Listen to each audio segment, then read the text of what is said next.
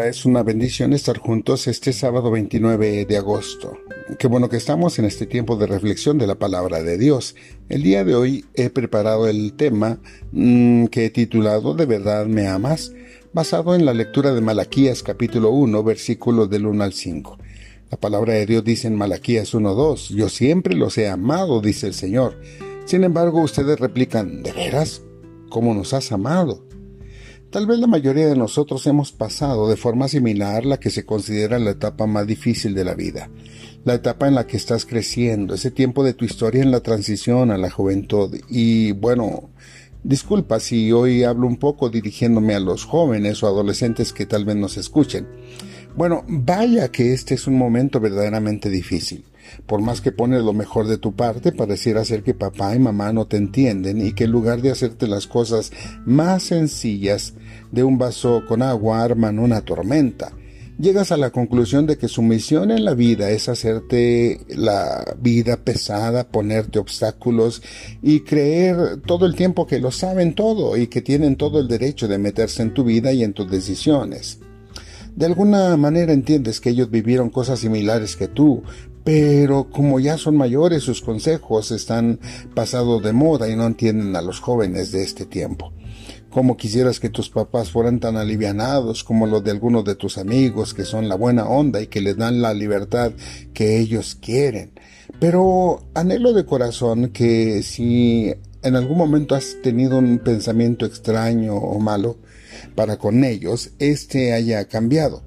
Momentos en los cuales mm, puedas ver a tus viejos y sientas algo lindo en tu corazón por ellos y borrar de una vez y por todas ese pensamiento que cruzó fugazmente por tu cabeza cuando, cuando por un instante dudaste que ellos no estuvieran, que no existieras.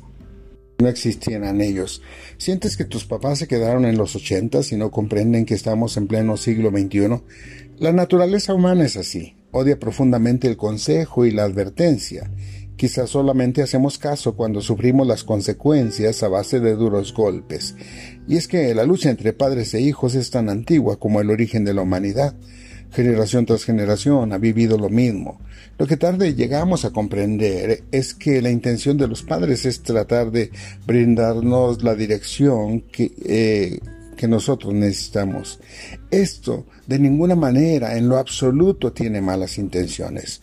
El anhelo es que puedas evitar los errores que ellos cometieron y que quizás les provocaron mucho sufrimiento. Lo más probable es que los hijos nunca entiendan esto. ¿Quién puede decirles mejor cómo cruzar una carretera peligrosa? Digamos como el periférico. Alguien que sepa eh, hacerlo o alguien que apenas lo va a intentar. Alguien que sabe exactamente cuándo cruzar para pasar del otro lado con seguridad o alguien que simplemente quiere echar a correr alocadamente. Pero no, no hablaremos más acerca de qué pueden hacer los hijos para comprender a sus padres. Esta ocasión hablaremos brevemente del amor de Dios en medio de la disciplina. Muchas veces sentimos que nuestros padres no nos amaban porque eran muy duros cuando disciplinaban, de hecho, si eres de la vieja guardia, lo más probable es que te hayan tocado de esas disciplinas que eran demasiado duras. No, no soy masoquista, pero creo que esos actos de disciplina, que a veces incluían golpes, la chancla de mamá y el cinturón de papá, las negativas a ir a algún lado, la mirada inquisitiva de mamá que te conocía perfectamente cuando estabas mintiendo y todas esas cosas que yo llamaba incomprensión eh, de mis años de adolescencia fueron verdaderos actos de amor. Cuando fui viejo supe cuánto amor tenían mis padres por mí. La escritura dice para hoy, yo siempre los he amado, dice el Señor. Sin embargo, ustedes replican, ¿de veras? ¿Cómo nos has amado? Entonces el Señor contesta, yo les he demostrado mi amor de la siguiente manera.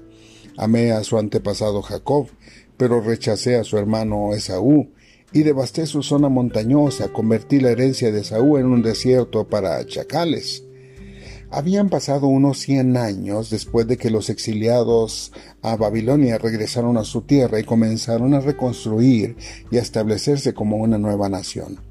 Aquellos elementos que daban identidad a Israel como un gran pueblo se habían restablecido.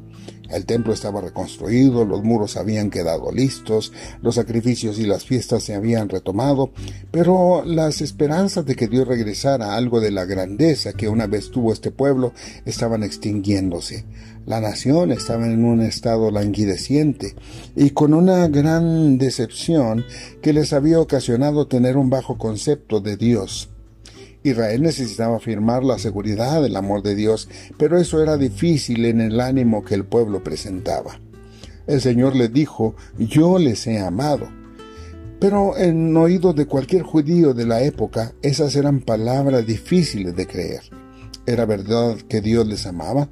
Ellos habían tenido el gran privilegio de ser el pueblo escogido de Dios, pero las circunstancias que habían sufrido no tenían nada que ver con la realidad del amor de Dios habían sufrido un terrible tiempo de anarquía y a consecuencia esto de apartarse del camino de Dios, y las consecuencias se manifestaron primero en la destrucción del reino del norte o Israel, y luego con el cautiverio y casi extinción del reino del sur o Judá.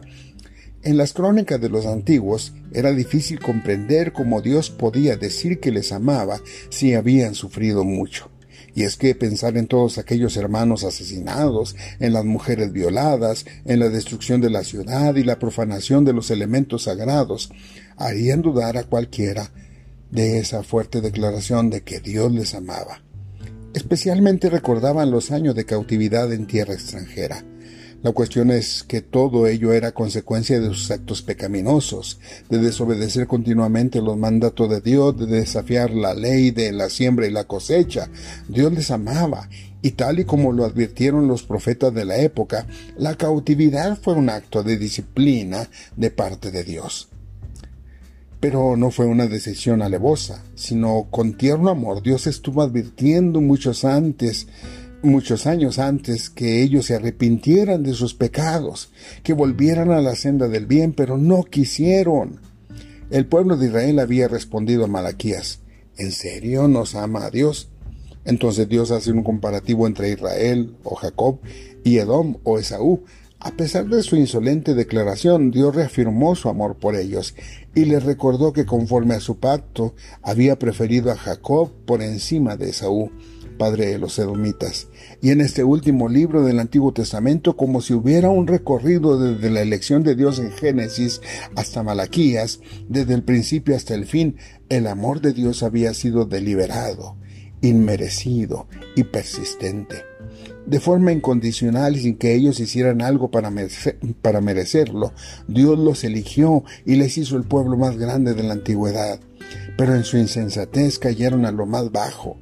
Ellos perdieron la bendición que Dios les había dado. Ellos solo se metieron en graves situaciones peligrosas, a punto de la extinción por sus propias malas decisiones. Esto no fue culpa de Dios. Te repito, esto no fue culpa de Dios.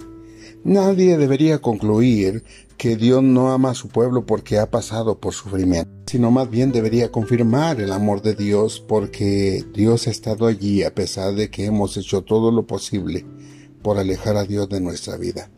Sabes, tal vez tú eres de esas personas que a últimas fechas has atravesado por una situación difícil, has pasado por una situación económica dura, has tenido problemas con tu familia, eh, graves problemas, que incluyen situaciones que están fuera de lo que tú pudieras hacer para solucionarlas, has perdido quizás tu empleo, has ah, sufrido algún daño de algún tipo, has perdido algún ser querido a causa de la pandemia, has atravesado situaciones difíciles y cuando escuchas esa frase de la Biblia de que Dios te ama, tal vez esto suene a una burla en tus oídos. Pero esa es una realidad. Dios te ama a pesar de tus circunstancias. Dios no es el que envía esas circunstancias. Dios te protege a pesar de las circunstancias que son eh, algo común en todos los seres humanos. Ha habido épocas quizá en las cuales dudamos del amor de Dios y tal vez esta sea una de esas épocas en las que tú estás dudando de que Dios te ame. Dios ha sido tu nombrera, que te da cobijo y te da dirección, como al pueblo de Israel en el desierto. Dios ha sido eh, tu protección constante, esa nube que te protege del candente sol del verano. Dios ha enviado ángeles para guardarte. Dios ha dado la provisión para cada día. Pensándolo bien, somos como esos hijos consentidos y malagradecidos que olvidan con facilidad el bien que han recibido de parte de Dios. ¿Conoces hijos que olvidan con facilidad todo lo que sus padres han hecho por ellos? Ni más ni menos. Así era el pueblo de Israel. Espero que tú no seas así, que tú recuerdes con cariño cómo Dios te ha sustentado siempre y cómo a pesar de las dificultades eres una persona que sigue de pie. Quizá no en tan buena situación como antes, pero sigue de pie. Te invito a recordar las diversas formas en las que Dios ha mostrado su amor inalterable. Cuando nos detenemos y pensamos en su bondad, descubrimos esta realidad, que Él es un Padre verdaderamente amoroso.